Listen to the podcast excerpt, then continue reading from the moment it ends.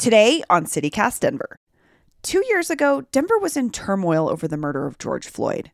Thousands of people took to the streets to call for defunding the police and broader criminal justice reform. Yet, here we are, two years later, the police budget has been expanded, and earlier this week, City Council voted overwhelmingly to extend their contract with ShotSpotter. This controversial and expensive gunshot detection technology will now be in place for another five years and cost the city $4.7 million. Madam Secretary, please close the voting and announce the results. One nay, 10 ayes. 10 ayes. Council Resolution 21 1514 has been adopted. There being no further business before this body, this meeting is adjourned. Councilwoman Candi CdeBaca was the lone no vote on that contract extension Monday night. And she's on the show today to break down the vote and talk about the sorry state of criminal justice reform in Denver. Today is Thursday, January 6th, 2022. I'm Bree Davies, and this is CityCast Denver.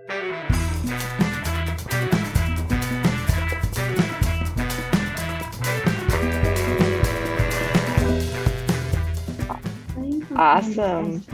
We are. Oh shit! Let me turn off Alexa. Alexa, stop. Cool. All right. Just can't imagine the embarrassing like reminder that she would like come up with in the middle of a call. Councilwoman Candi CdeBaca, welcome back to CityCast Denver. Thank you for having me. It's a pleasure to be here. So, on Monday night, City Council overwhelmingly voted to extend Denver's contract with ShotSpotter, a controversial gunshot detection service that we first talked about on the show after this big AP investigation last year. And I was just wondering could you remind listeners what ShotSpotter is that we we just agreed to for 5 years?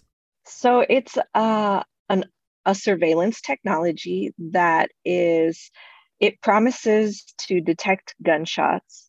They say that they don't record anything else, or that if they do, they record over it um, if it's not the gunshot. But it is a well known surveillance technology that, in my opinion, creates more work for cops, but doesn't actually help us prevent, disrupt, or solve crime.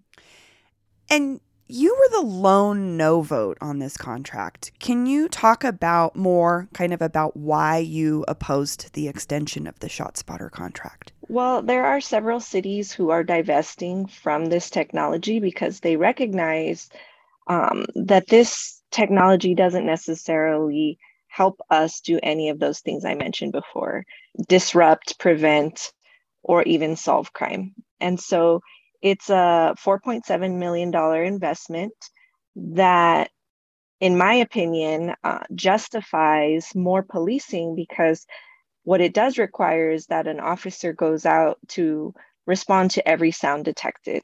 I posted a graphic on Twitter the other day that showed uh, how many alerts were received over the years. We've had this technology for a few years now.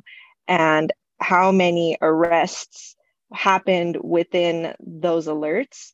And that graphic really shows how much more work we're creating for cops that isn't actually leading us to the outcomes that we want in ending violence. And when you explain it that way, it makes so much sense to me as this sort of technique of over policing because I think about my neighborhood, um, Barnum, where there's a lot of fireworks and car exhaust going off and other things that might be setting that off um, versus say i don't know du or or another neighborhood that maybe doesn't see the same kind of activity but i just i'm thinking about it now and i'm like oh it's just more reason for police to be in my neighborhood.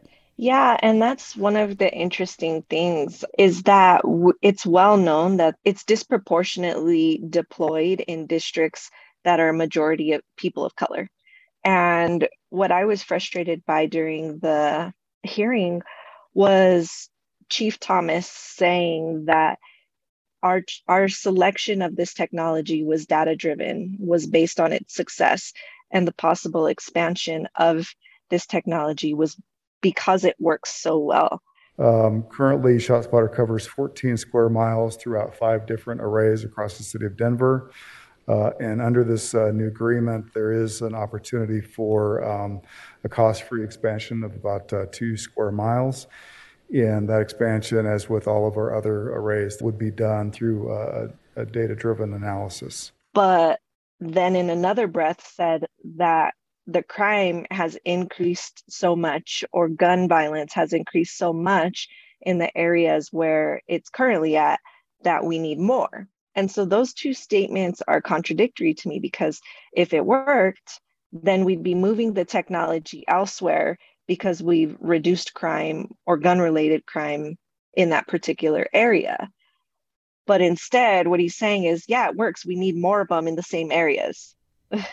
and that's how we sort of end up with this justification for continuing to place things like ShotSpotter in communities in Denver that are kind of already over policed. Exactly, exactly. And we're suggesting that crime and gun related violence doesn't happen anywhere else when that is a fallacy. And from what I read, it seems like most of the folks who had showed up for public comment um, on Monday in the city council meeting opposed the contract extension as well. Do you feel like that reflects what you've heard from constituents? Yes, it's really right on with what I've heard, you know, here locally, but just more broadly throughout the last couple of years in response to the protests that happened.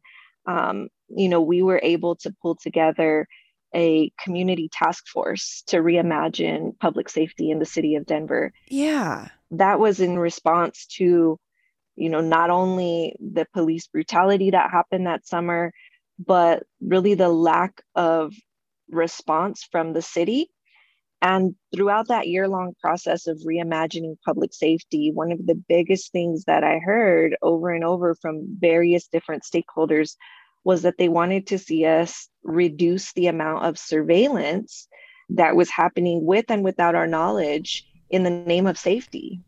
And that's not what's happening. No, not at all. We're beefing it up in so many different ways. And it, it's really just unfortunate that my colleagues on council have made these promises to our constituents that, yes, we're going to respond to you, we're going to listen to you, we're going to make policy based on what you're asking. But they have yet to do so. Um, the community task force put forward over 112 recommendations, and this was amongst them. And council has yet to do anything to meaningfully take on any of those recommendations.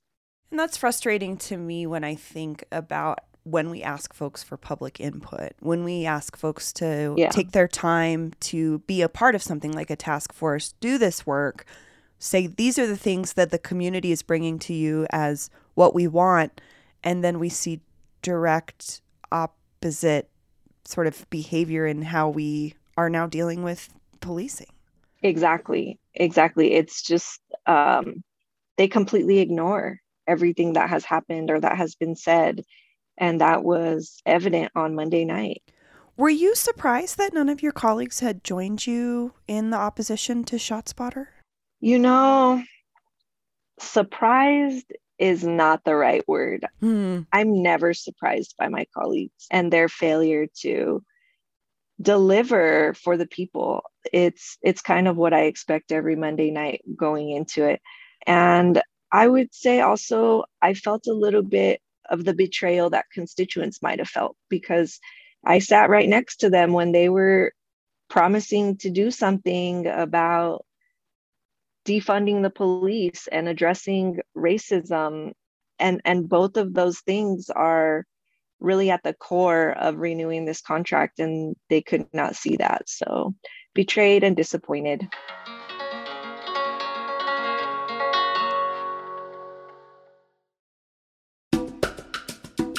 This episode is brought to you by the Colorado Wine Board because the wine community here is like surprisingly robust. I mean, think about Bigsby's Folly and Infinite Monkey Theorem here in Denver alone, and there are urban wineries all across the Front Range. Then there's the Western Slope, Paonia, I mean, Palisade. Hello, Palisade wine, are you kidding me? It didn't used to really be a thing, but from what I hear, it's very much a thing now. There are more than 165 wineries across Colorado to explore, and they produce all sorts of wine that reflect our unique culture and climate.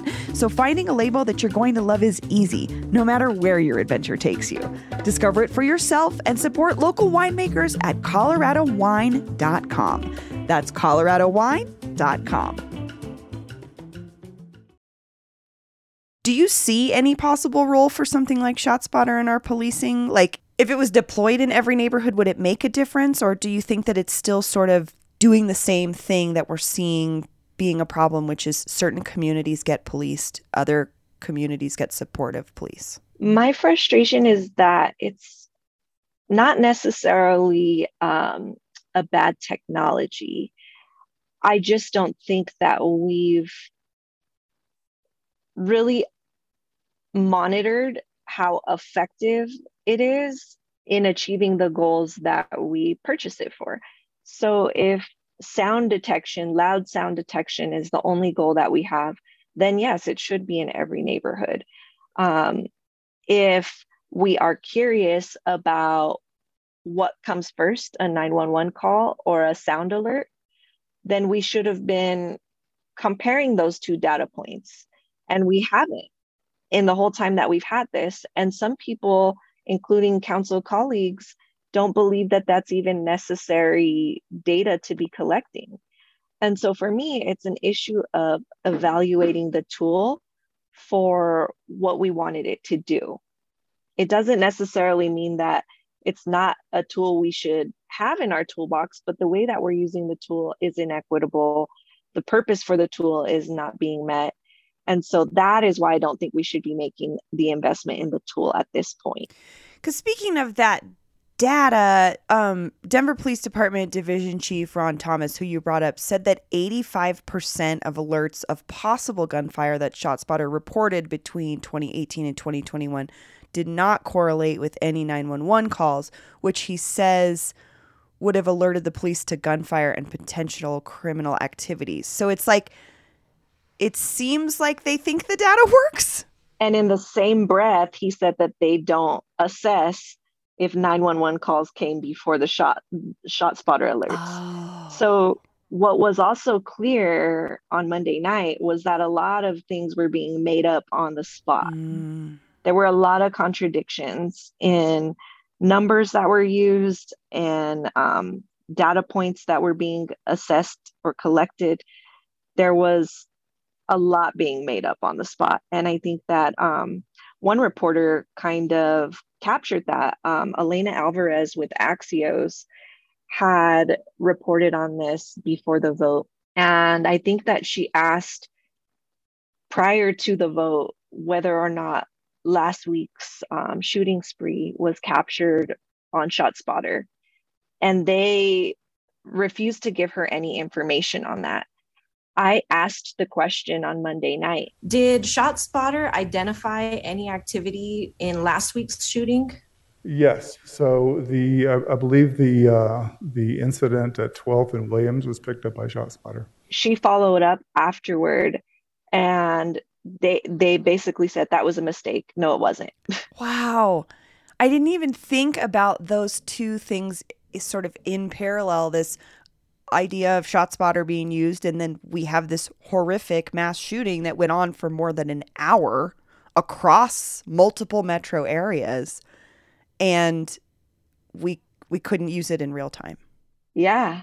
So the ShotSpotter contract is renewed for four point seven million dollars. We've seen the police get their budget increased um, over the last two years and this is coming out of these public, very public conversations about defunding the police. Do you think that there's still an appetite for that um, within leadership in Denver? Not within leadership. Um, I don't think there was legitimately ever a real appetite amongst leadership in Denver. I think that the people want it. And I think it's becoming more and more clear that 40% of our budget should not be spent on these things. And the the shadiest part about Monday was that they pulled extra money for this contract from the general fund instead of from the police budget. So it, it's a way to expand the police budget without actually showing that. Which is something I think taxpayers, people who live in the city would want to know, right? Where's our money being spent? Yes. And I think that hopefully, if people are paying attention, the disappointment and betrayal um, that the people feel from our leadership right now will be reflected in upcoming elections. 2023 will be a very big year. Yes. I'm like looking forward to it and dreading it at the same time. I know, same. Because, like, you know, we don't know who's going to run. same, same. Well, Councilwoman Candi CdeBaca, thank you so much for joining me and explaining this. Of course. Thank you guys for having me. I look forward to talking about more stuff in the future, so invite me back whenever. And here's what else is happening in Denver today. President Biden will be in Colorado on Friday to tour the damage from the Marshall fires. According to Channel 7, the president, Representative Joe Neguse, and Governor Polis will survey the area and discuss possible federal aid. To follow up on a story we brought you a few weeks ago, it looks like the Denver Department of Excise and Licenses has revoked Beta's liquor license. According to Westword, it was DPD's investigation into nightclub owner Valentes Corleone's that caused Beta's liquor license to be taken away. Apparently, Corleone's intimidated police by claiming he was in the mafia, something the department took as a threat and said interfered with their investigation. And finally, today, with school back in session after the winter break, we want to hear from teachers. What are your concerns heading into this term? How are you feeling? What is frustrating you right now? Email us at denver at citycast.fm or leave us a voicemail with your contact information at 720 500 5418.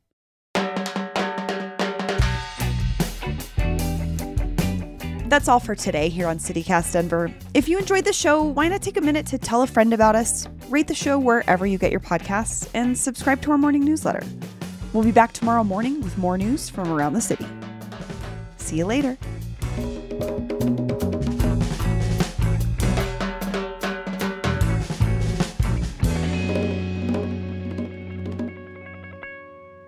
I might do that again. I was like a little out of breath.